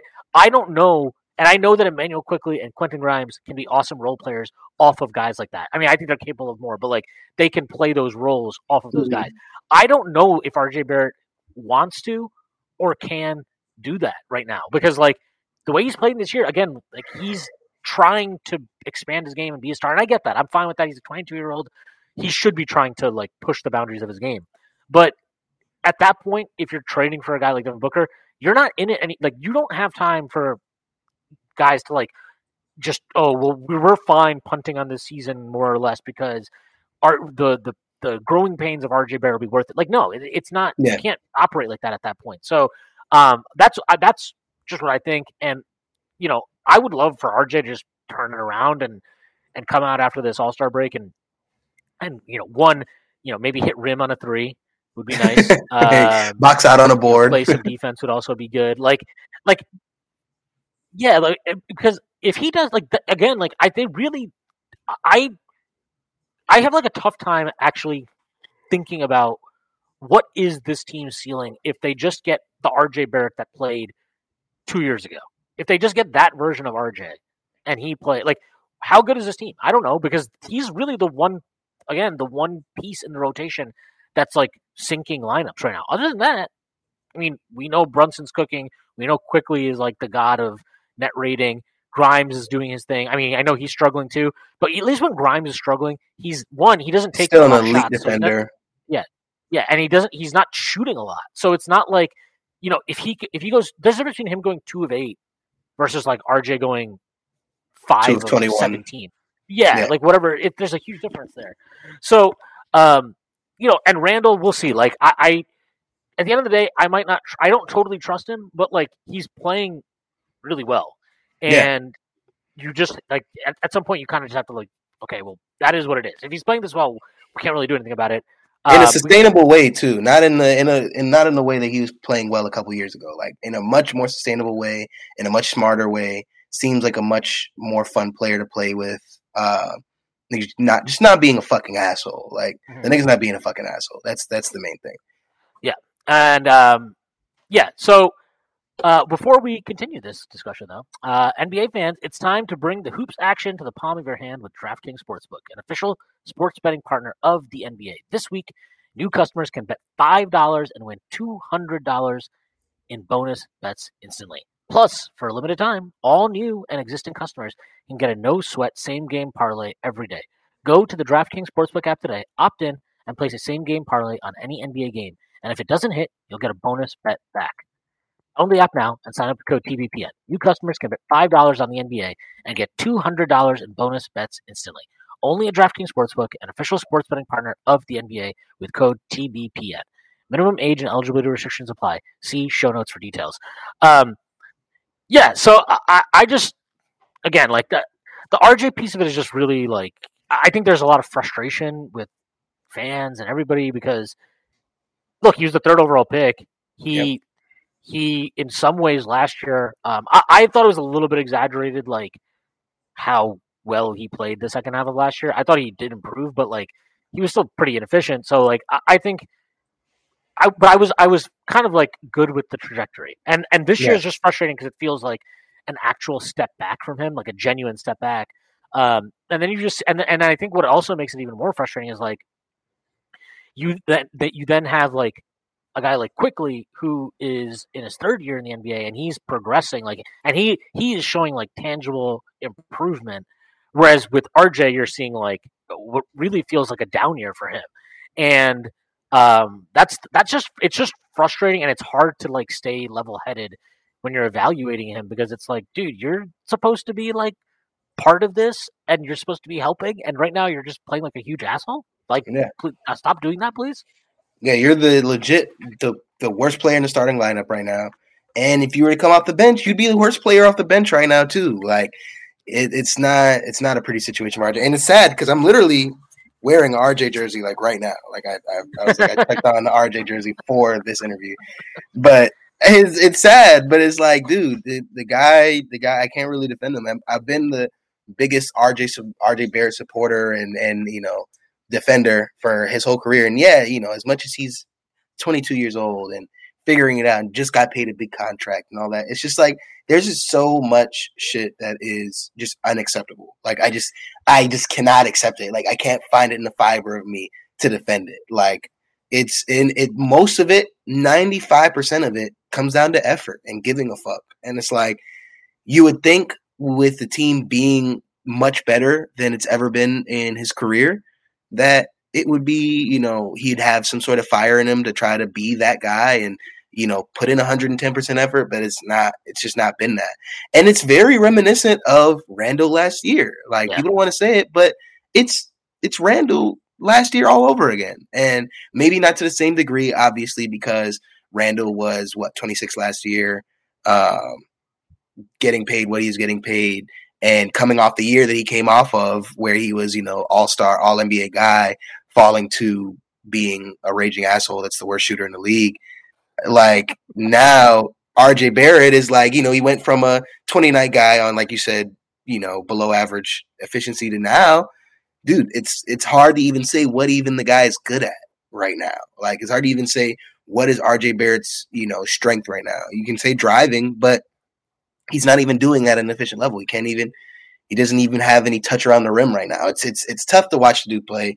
he's lost. Um, and you know he can't keep his Twitter likes under control now. So it's just really all it's really all just going to hell for the guy. I mean, and this is not to say that I'm out on him by any means. I don't think any rational Knicks fan is out on RJ Barrett by any means. It's it would be stupid to to be out on RJ Barrett at this point in his career, but you really do need to see some strong signs of improvement for the end of the year if you want to feel confident moving forward with him at this point in the team construction. If we were where we were at last year and he was doing this shit, I wouldn't even think I'd be that mad or but if he's like now he's paid and like you said all these things about the team where we're at competitively i just i can see the front office being like okay can we really trust this guy to be that starting lineup guy moving forward instead of like you said moving off of him to try to make a push for a Jaylen Brown to try to make a push for a you know uh, uh, whoever you want to, you know, name, insert shooting guard, insert wing guy here. It's just like, you know, that's a big decision that they're going to have to make this summer because I, maybe I'm overblowing it a little bit. Maybe I'm being a little bit too, you know, reactionary or whatever. But I do feel like this summer and next summer, especially, even more so, are like two of the most important summers for Leon and Co. as far as taking this team to the next step because I think this team has a lot of juice right now and we have a lot going for us, but wasted time can just fucking ruin all of that. And putting all of our stock behind RJ Barrett right now, what we're seeing from RJ Barrett, it could deem detrimental. You know, it, it could it could be you know pretty bad for us. So, like I said, I don't want to get too down RJ Barrett because we've seen the guy be shitty and come back and be great before, um, or be good at least. I I think, and like I said, ninety five percent of the things that I'm saying aren't even skill based. Like I know what the guy can bring to the table when he gives a fuck. It's just that he doesn't seem to really give any fucks at all about anything. Uh, yeah, so. I mean, I, I, I think he's just he needed the All Star break maybe more than anybody oh, uh, on sure. the team. So I hopefully he comes back and he's uh, he's he's in a better place. Um, but yeah, I mean, he, he look he's he was a match. I mean, even that last game against Atlanta, he I I liked some of the drives he was making. I liked that that part of it. I just I need him to make a three. I I don't know what's going on with this three point shot. It looks so broke sometimes, and then other Dude, times it, it is so weird. Like yeah. when he's in, when he, it's almost like his entire jump shot changes when he's in a shitty mode. Like when he's being shitty, it's almost like he can, like his form and everything just changes. Like he just becomes a completely different player. Yeah, so frustrating and he's just like he's not moving well this year, which is the other part of it that's like really uh, frustrating. He just is moving. It's like he's slow. His reactions are slow. Um, he doesn't look like he's his lateral movement has been pretty poor at times. Like Terrible. I don't know, it's, it's really weird watching him. And like I don't know, maybe maybe he's hurt. I have no idea. Um, I can't give him that benefit of the doubt though because Yeah, he's because he's he's playing. He's yeah, he's starting. playing. He's playing. He's on the court.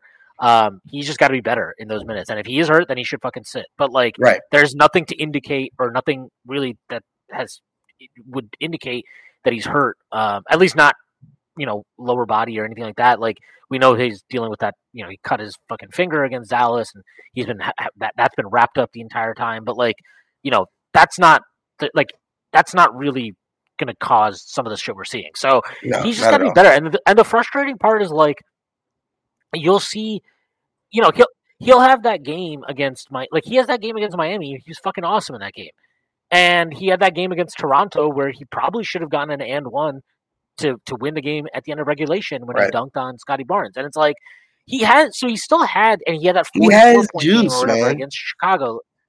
Yeah, he's had games this year that you're like, oh, that's that's the guy. That's the one that like we we need, and that's the guy that we thought he was progressing to become.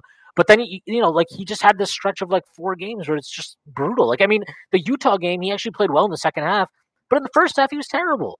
And then you know the, the Orlando game the week before, again he was terrible for like the first two and a half quarters, and then all of a sudden in the fourth quarter he's playing good defense, he's making shots, and you're like, where the fuck has this been? And, and it's just, it's like the inconsistency with him is so frustrating, and it's it's why I think it's so hard to like stay level headed about him because Mhm. you're just like what? Like we need you i don't even need you to be i don't need him to do the chicago game all the time right? We don't need him to be a superstar all the time.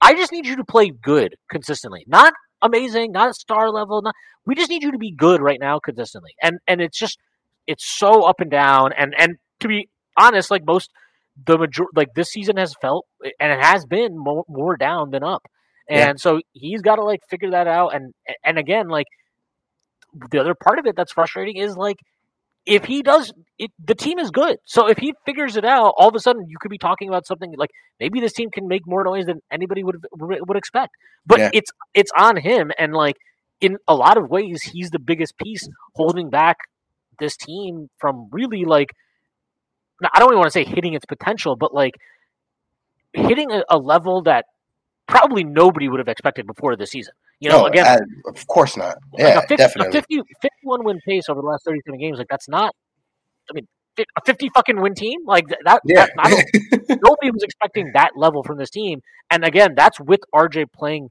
largely like an asshole. So yeah, if he stopped playing like an asshole, that would be great. That would probably help us out a lot. yeah. No, definitely. And it's it. It's not even just regular inconsistency, right? Like you see inconsistency from guys that are his age. It's like, okay, you know, you were bad tonight. You're gonna have some average games. It's like the dude will have two weeks in a row where it's you'll start out the fucking game two for ten, like two for twelve, and it's like you said, it's just so so fucking tough to stay, you know, like you said, level headed. Just stay reasonable about him, and eh, for me, like I just oh, the the number one thing is okay, age, age, age. Like it's New York. He's a 22 year old in New York, but like you said, it's it's at this point. There's just so many things that we just gotta we just gotta see improve from him. Um, but onto Immanuel Quickley, man. I, I really want to talk about Immanuel Quickley, dude. I like you said last night. You said he's a he's a All NBA defender. I I agree. I did, dude. After our conversation last night, I ended up watching like a bunch of Quickley, and it's just like I'm so happy this this guy's a Knick man. I'm so happy that we drafted this guy. I'm so happy that he stuck around because a lot of guys in his position could have fucking been upset and disgruntled. Because last year, I mean, whatever you want to say, you know, the year was a wash or Immanuel Quickley stats looked like whatever. The guy got absolutely fucked last year on his minutes and did not get rewarded at all for being the best player on the team for many stretches. He didn't get rewarded at all for being the best player on the court, period, for multiple stretches that he came in.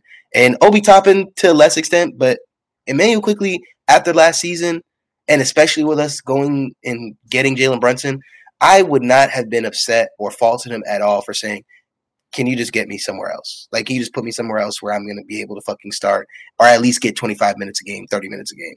Because it didn't look like he was going to get it here, especially after last year. It didn't. I, I was asking myself, what does this kid have to fucking do to at least, you know, see a start? Um, Alec Burks at point guard was more viable. It's like it's it's so frustrating uh, to at least to watch him last year and see how good he was. And he stuck through it, man. And he's worked through it. He got better every single year he's been in the league. And like you said, like this year he's he's a different fucking animal, man. Like it's it's he's got to be on this team for his whole career. Like if we let Immanuel Quickley go at any point in his career, it's a fucking mistake. Unless the guy just falls off a cliff, which I don't see happening. Like you have a guy that's legit an NBA starter at two different positions that can low key guard three, and he's a knockdown shooter. He sees the floor well. He's a great defender. Like there's if this guy doesn't retire, Knick, I'll I'll be the most angry I've ever been in my fucking life. Like this guy has to has to be here for the entire process. At least throughout this whole tenure with you know this phase of the Knicks history, he's got to be a key member. Um, and like I was saying to you last night, I wouldn't be surprised if the big swing move and all this down the road, maybe a couple years down the road from now, is trading away Jalen Brunson in the last couple years of his contract. I know that sounds blasphemous to say right now with how good he's fucking been, but I just I that's how much I, I really like Immanuel Quickley and think he can be a not just a piece, but like a starter, a, a, a top three player on a championship contender. Like that guy is really, really, really fucking good. Yeah, um, I, I, I just this front office is never trading Jalen Brunson, so no, it's like, not happening. Yeah. It's not happening. But and yeah, I mean, and I, I, I like, I think that Quick and Brunson they play really well together, so I don't really mind that. That doesn't bother me at all, um, and it doesn't block Quick from getting minutes. And as we've seen, like he hasn't played less than, yeah, he he hasn't played less than twenty. Like, last time he played under twenty three minutes was against Toronto on January 16th in a two point loss. Um, and I remember like, that fucking loss, and he we were yeah. all like, he should have fucking been in the game the whole time. Yeah, it was not a good loss. Um, but like, you know, like you look at his game log since then, and it's you know, 31 minutes against Washington, 35, 30, 35 minutes, 30 seconds against Atlanta, 27 minutes against Cleveland, 28 against Boston, 27 against Brooklyn, 38 against LA, 37 against Miami, 27 against LA, uh, you know, 28 against Philly, 31 against Orlando, 29 against Philly, 23 against Utah, 27 against Brooklyn, 23 against Atlanta. Like he's playing a lot and he's playing a pretty big role. And and and the big thing I think for him in some ways, um, in terms of like probably the biggest concern, and I, I think you know starting versus not starting, that's probably not as important. But like the opportunity to close games when you're playing well, and you know I've criticized Thibs plenty, like, but he's been willing to close it Quickley over RJ, over Grimes, yeah. over so like he's shown that he's he trusts him now um, to to play crunch time minutes and and really be a key player for him. And and to Thibs' credit, like he's been willing to play, you know, two guards next to each other against teams that are that are bigger, and like he's willing to take those that, that risk. So um, yeah, I mean, look, I, Quickley is my favorite player on the team. I, I don't think anybody's shocked by that, but like, oh, but really? Like, yeah, uh, but like, I mean, he's he's playing great, and um, you know, hopefully he closes the year out the way he's playing. But yeah, I mean, like, he, he I think he should be getting uh, all NBA defense buzz anyway. Like, I, I don't expect him to get voted on, but I do think he deserves to be in that conversation. I think he's played at that level this year. Um, I think he's a better defender, team defender anyway, right now than uh, than Quentin Grimes is. Quentin is obviously a better one-on-one defender, but uh, in terms of like you know, NBA defense for the most part is not one v one. Yeah, no, it's not that. So, so like the stuff that Quickley does, he's just he's really good, uh, and I think he's like probably the most. I don't want to say smartest because that always comes across weird, but like his his game intelligence for sure, at least the most savvy. Yeah, like his his defensive savvy is definitely like you know I know Mitch is is the more impactful defender when he's when he's on, but like that's also relative to his role um, and how much like centers impact defense. I, I think Quickley's just his ability to impact the game defensively, um, given what his role is on defense, is pretty spectacular. And the fact that yeah. the Knicks have him and they have Quentin Grimes, both who they drafted 25th overall. Um, you know, I was actually talking to Jeremy last night about this very briefly, but like I don't think people understand how much like those guys being good impacts what the Knicks roster construction and how they go about roster building. Um, I, I don't think people appreciate that because it's like they've got two legitimate rotation pieces from late in the first who fit alongside basically any type Anyone. of star, like any type of star. Um, that influences your roster building so much and and the fact is they have them. They're locked in. They're on the on the team. So like when you see people freaking out like oh my god i can't believe they traded a, a first for josh hart it's like dude they like they already did well in the draft and now they're going about using a pick to upgrade the roster just in a different way. Like you can use a pick to draft a player or you can use a pick to trade to for a player player. yeah. So so like ultimately they're still using the capital to add pieces, but like those guys make it just very easy to go about that because they fit along with so many guys. Like I didn't have any concern at all when we got Josh Hart. I was like, yeah, him and Quickley are going to be fucking awesome off the bench together. Like, I, and there were people like, oh, like who, whose minutes are like? I, I just saw so many people like freaking out. Like, are we going to go back to a ten man rotation? Like, who's? And I'm like, dude, I I think it's pretty obvious Deuce is going to come out of the rotation, which is exactly what happened. Yeah. Um, so like, and I look if you if you're going to be upset because you want to see them just commit to all the young guys and that kind of shit, fine. I, I can't talk you off that ledge, but like to me, I think they have played plenty of young players, uh, and I'm fine with that. Josh Hart isn't even old. Like Yeah. Josh Hart is literally not even old. Like people Yeah. talk about Josh Hart as if he's like 28, 29. He's literally not. Like what is he? 24, 25? He's 27. He's the same age Oh, as Randle, basically. Fuck, really? Yeah. I look like an idiot now. I still don't think it's that. It's no, that you big of a know, I mean, the point still stands. Like, he's fucking, he's not old. Like, we still have a good four years, I'd say, of very good Josh Hart. Mhm. And, like, the same people that are going to say, oh, why did we get Josh Hart? They're going to be the same people that are going to say, why would we even get a pick that would turn into Josh Hart later? Why would we make a trade to get a pick that could turn into Josh Hart later? So, there's no way to win with those people. And to your uh, to your point earlier, I think the league is coming around on Quickley as far as a defender. Uh, oh yeah, I've been seeing more and more pundits like talking about Quickley. I feel like he's he's moving the needle as we say a lot. Um, he's well, I think I think Zach Lowe brought it. Zach Lowe brought him up, so now um, all of the NBA media has to like. Yeah, now on the following. Yeah. Eh, But I think I saw a graph today um, that was like the top however many defenders as far as opponent field goal rating or something like that. Mm. Um, and Immanuel Quickley was right there. I think he's like in top six or top seven. Um, now Ja Morant's also on that list, and he was number one. So maybe, maybe the list is bullshit. But I, I still think that that's probably my Ja hate. You know, talking from the back of my mind on why I don't think Ja is very good. Um, but Immanuel Quickley, point being, he's he's the league is coming around. The league is figuring out that he's a very, very, very, very good player. Um, and there's many times where I'm watching Immanuel Quickley. I think the funniest thing is anytime that somebody's watching, there'll be like three or four possessions a game where there's somebody that is just so obviously like physically bigger and stronger than Immanuel Quickley. And they'll try to do the same thing that they do to every other small guard. And like you almost see like a look of on their faces like, oh shit, like this guy's not fucking moving. Like Right. and then the next thing you know, their shots blocked or they fucking get the ball ripped from them. Like that guy, oh man, it's uh, you can't you can't get enough of watching the Immanuel Quickley.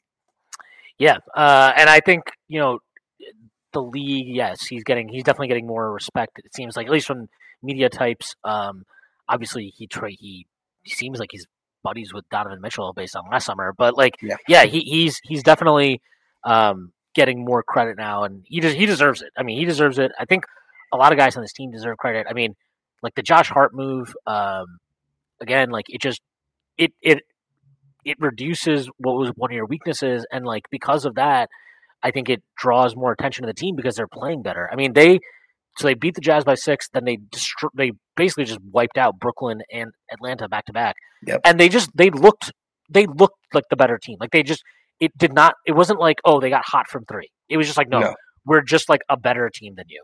Because Atlanta fought back a little bit. Like I think the lead went from like what like twenty something to like 10, Yeah. 11, yeah, and like everybody fucking started freaking out. Like oh here it goes. Like here's the tip special. But no, we just outclassed them and just ran them off the court. Like we were like okay yeah, slot back in, and just run them off the court. And we sure did. We uh, the lead never dropped below ten or eleven, like you said. So, dude, it it's fun times in Knicks Nation, man. It's fun times, man. It's it's it's been a long time coming.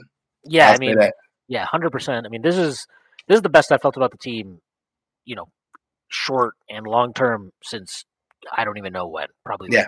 2000 or something. But like they they are just in a good position. They have good players. They have a good young good young talent. Um, I do like the Thibs part of it is it is what it is. Um, Yeah. I still feel like you like he's not the coach to take this team to the next level um, in the playoffs and shit like that. But I can't if they're playing well right now under him. Um, I- I think it's kind of weird if we're spending a lot of time just like trying to replace him. yeah, like he, I, I don't know how like maybe that that's something you can do in the off season. Um, I don't think like just being good should mean that you're satisfied with your coaching. Um, like I again like I I suspect that they will keep Thibs, but I also think and I would I would hypothesize I guess that like there is a world where a another coach might be able to get more out of this team. But that being said, like what Thibs is getting out of this team is pretty good. Um, I do think he doesn't need to get as much credit as like he gets for a lot uh, in times like these. Um, Mhm. If anything, I would say the front office has just done a really good job of building a roster that has depth, it has upside, it has two guys playing at an all star level, um, and more importantly, like like okay, we know various things about Thibs, right? Thibs is not going to run some like awesome movement offense. Okay, fine. So we need guys that can maximize, that can play in this in in how Thibs wants to play. And I'm not. This is not me ripping on Thibs' choices. This is what it is. Thibs is not going to run some complicated motion offense, and everybody's going to Yeah. no. He he wants, you know, guys that can create their own shot. He wants. He doesn't want the team to pass the ball too much because I think he's try he wants to limit turnovers, and he values offensive rebounding. And like the fact is, the Knicks are the second best offensive rebounding team in the league, and Mitchell Robinson has missed a bunch of fucking time. Yep. But like Sims is like the third. He's the third center, and he's a really good offensive rebounder. Hartenstein is, you know, he's he looks like he's back to his best now. Like he's moving really well. He's a Yep. monster offensive rebounder. Julius has been a monster offensive rebounder this year. And then you you went and added a guy like Josh Hart, who's a monster offensive and defensive rebounders. Like so, you just are getting guys that fit into how Thibs is ultimately going to operate. And that was a problem I think that they encountered last year when but, you know, look, they they tried to upgrade the talent offensively. Obviously it didn't work, right? Kemba was a corpse and Evan was Evan was like he was a fine shooter, but he's just a terrible defensive player. Yeah. Um, you know, Burks was miscast as a point guard. Yeah. Nerlens Noel fell off a cliff. Like they they did not have the they didn't get the rewards for signing those guys that they that they hoped for. But like I think that they obviously Brunson was a clear upgrade on Kemba. Um, and also more importantly, like he can operate in pick and roll and in isolation, which is what Thibs wants to do with his guards so so much. And you know, and then on top of that, again, like you get all these guys that are fucking monster offensive rebounders on the roster. Um, you know, and obviously you bet on Brunson and how he can help Julius and all these things. Like they've done a really good job of building the team out, and um, I think they deserve more credit from fans, but also just from like general media types who would much rather focus on and cry about them not having press conferences instead of like Oh actually evaluating their job performance. and, Um, and, and what Dolan does with his cameras and facial recognition. They'd much rather talk about that than how Yeah, good the fucking It, team it's is. You still there? yeah, and look, the team is playing so well that team is playing so well that they might not have an option at some point. They they they're, they're going to have to talk about No, they're gonna playoff time. They'll talk good. about But it. actually, it was pretty funny. I was like, I mean, it was pretty funny. Like, uh, I think the night that we played Atlanta, that was uh, there was that Cleveland Philly game on national TV on ESPN, and before the game tipped off, I think I, I saw afterwards, but like Stephen A. had this whole rant, random rant, just random arbitrary rant about how the Leon Rose didn't trade for Donovan Mitchell and that was like and he was just so upset and crying about it. I'm like, you don't you do know the Knicks are like playing really Like, well right now. really good, right? Like- Are you watching? yeah, yeah. Like I'm not sure why this was the moment you decided to uh, to lose your mind about Donovan Mitchell, but you know, whatever. Look, um, look, this is a good time to be a Knicks fan. It seems like let's hope they keep up the positive momentum after the All Star break. The schedule is pretty hard. Um, just taking a look at it now, um, you know, they have, you know, they come out of this break. And the first game is, I believe, Washington. Yes, they have a back-to-back. Friday they play Washington uh, in Mhm. Washington. Then they come home and they play the Pelicans uh, on Saturday. Zion will not be playing in that game Two uh, as his rehab is. Yeah, I, I- hopefully that's two wins. And then they get the Celtics on Monday before closing out the season series against Brooklyn uh, on Wednesday. So, you know, if they can just again, you, you don't. It all they need to do keep going three and one, keep going three and one, keep going three and one. Like you don't need to string together a, a fucking ten game win streak. Just keep, Yeah. make sure that you don't have extended losing streaks. T- string together some wins, and you'll be okay. Like they they, but this this this schedule is is no joke. Uh, the second half of the year, or not, I guess the final third of the year, really. Um, but the Knicks actually have the talent uh, to get through it. So Yeah, and I'm pretty it. excited. And Yeah. like you were saying earlier about Tibbs, like you're saying, do you think that there's another coach out there that can get more out of the roster? Probably, definitely. I mean, that's that's pretty obvious. But I think the point of like it's not that it's not that serious because right now the more the quote unquote more that would we be bringing out of the roster isn't making us you know anything much more than what we are right now. I'd say. Um, and it and when it get, gets to that point, then yeah, obviously I think the front office will make that move. I don't think they're afraid to make that move. But uh, like you said on the podcast before, you know, front offices only really get one coach firing and hiring. Mhm. Um, and if they can make it work with Thibs and you know shorten the rotation and just get some guys, get a Josh Hart for him, get some guys that are just gonna help him out and make the job easier for him in in his world, then you know so be it. If we can rock out with Thibs and, and be a playoff team and be a second round team with Thibs, then I'm not to sit here and, you know, cry and complain that we don't have fucking Kenny Atkinson at the helm or Johnny Bryant, you know.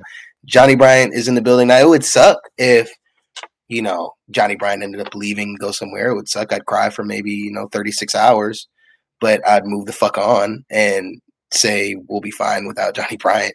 Um, but as long as Thibs is here and we're doing well, there's no reason to really fucking complain. And right now we're doing we're doing pretty fucking well, I'd say. Uh, yeah, I mean, th- there we haven't like we haven't hit our ceiling yet under Mhm. Thibs, so it's hard to be like, especially now, like early in the season when he was doing stupid shit, like it was a lot more reasonable to be criticizing him. But to his credit, like his end game coaching has actually gotten a lot better over the last couple of weeks. I don't know if he's listening to Johnny Bryant or some other group of nerds that I'm, uh, in the organization, but like he's made better decisions at end games. You know, as we talked about, like he's been flexible in terms of playing, not having to close with RJ and Grimes, right? Like he's closed with Quickley and Hart. He's closed with quick and RJ. Yeah. He's closed. He's used different combinations. He closed with Hart and RJ against Utah. Like he's using different combinations, which is good to see. Um, the one thing is like, look, the Obi thing is just weird. It is what it is. Like I, there's not there's not even a point talking about it um, extensively because that's just one where we like he's not gonna he's not gonna play Randle less to play Obi more. It's just Yeah, no. that's just what it is. So um, I've made my peace with that to some extent. But like, yeah, ultimately, like if the team is playing the way they are right now, and he's coaching the way he is right now, then I mo- I largely am okay um, with him sticking around. Um, I do worry a little bit because I feel like the comments that Randle has made in recent weeks and whatever about Johnny Bryant, like I do want, and I, obviously if you go to games at all, like you'll see Johnny Bryant. He works with all those gun guys. Like Quickley's always working with him. RJ too. Like so, guys want to work with him. Like I do worry a little bit that if he gets poached, there's stuff that he's doing um, behind the scenes that you know, not not saying that it's wrong for Thibs to get credit for it um, because he is the head coach at the end of the day, but like I I wonder if there would be some drop off in you know some of the players. Morale. Yeah, not just morale, but also just like various players' performance. Um, Yeah. But we don't know that. But I that that's probably like my only real concern. Um, and so like if they do look, they they paid Johnny Bryant a shit ton to be the associate head coach. They got him out of Utah. Like presumably they are high on him internally. I do wonder if there's like a discussion had of like, look, we think this guy could be a star coach. Um, Thibs is doing a fine job, but is it worth it to take the shot um, and and promote him? I don't know. I mean, that's there's no way to evaluate coaching in like assistant coaches. We don't know exactly what they do. We don't know what is where their influence starts, where it ends. But what we do know is that he seemed to kind of I don't want to say he he he had a conversation with Julius that I don't think Thibs was ever going to have. Yeah, and and and, I'm not, and that's not the re, that's not the reason that Randle has bounced back the way he has this year. But the fact that he even brought it up, I mean, it says something. It's it's obviously something that stuck with him, and um, you know whether it was the reason or one of the reasons or whatever, like it clearly had an impact. And the, the proof is in the pudding. I mean, Randle's been playing great this year, so. Yeah. Um, yeah, we'll see. Uh, all right, I think that is a good yeah, place to I'm end good. it. Yeah, I'm good. How are Uh, you feeling? I'm I'm, I'm okay. Yeah, Uh, I'm. Faro, uh, let the people know where they can find you and uh, plug anything that you'd like to plug. Um, you can find me on Instagram at F A R O N A L D O. Uh, it's like you know Ronaldo with the F A in front. Um, on Twitter, it's the same thing. The last O is a zero. Um, overall, man, you know, just look me up. All my links are in my bios. I talk a lot of bullshit Knicks and, and Chelsea football, even though I'm probably not talking about Chelsea as much recently. Um, talk about the Knicks. I talk about my music, man. I, I rap. I make a whole bunch of fucking music. Uh, I'm always posting about my music and stuff. You can check out my latest project, Phantasma. That's P H A N T A S M A. Um, that's my latest one. I got new stuff coming out, and yeah, man, I, this was this was a ball. I had a lot of fun. I hope I wasn't too awkward. No, no, it was good. Uh, I have nothing to plug, so I'm just gonna plug. No, I'll plug again. I'll plug the merchandise. That yeah, the merch, today. man. The merch looks really Um, good. Y'all go buy merch, man. Y'all go buy merch. It shit buy, buy some. Strickland merch. Yes, uh, sign up for the Discord, do all those fun things. Um, basically, I'm saying give me money. Uh, but, no, the, mer- the, mer- the merch is actually pretty awesome, uh, and I got to say, whoever uh, the the designs came out really well. So uh, definitely recommend checking that out, and then obviously check out all the work that we're doing at the Strickland uh, on the podcast, the articles, you know, Instagram, everything. So um, that is our show for today. I hope everybody has a great week, and I will see you on Friday. Go Knicks.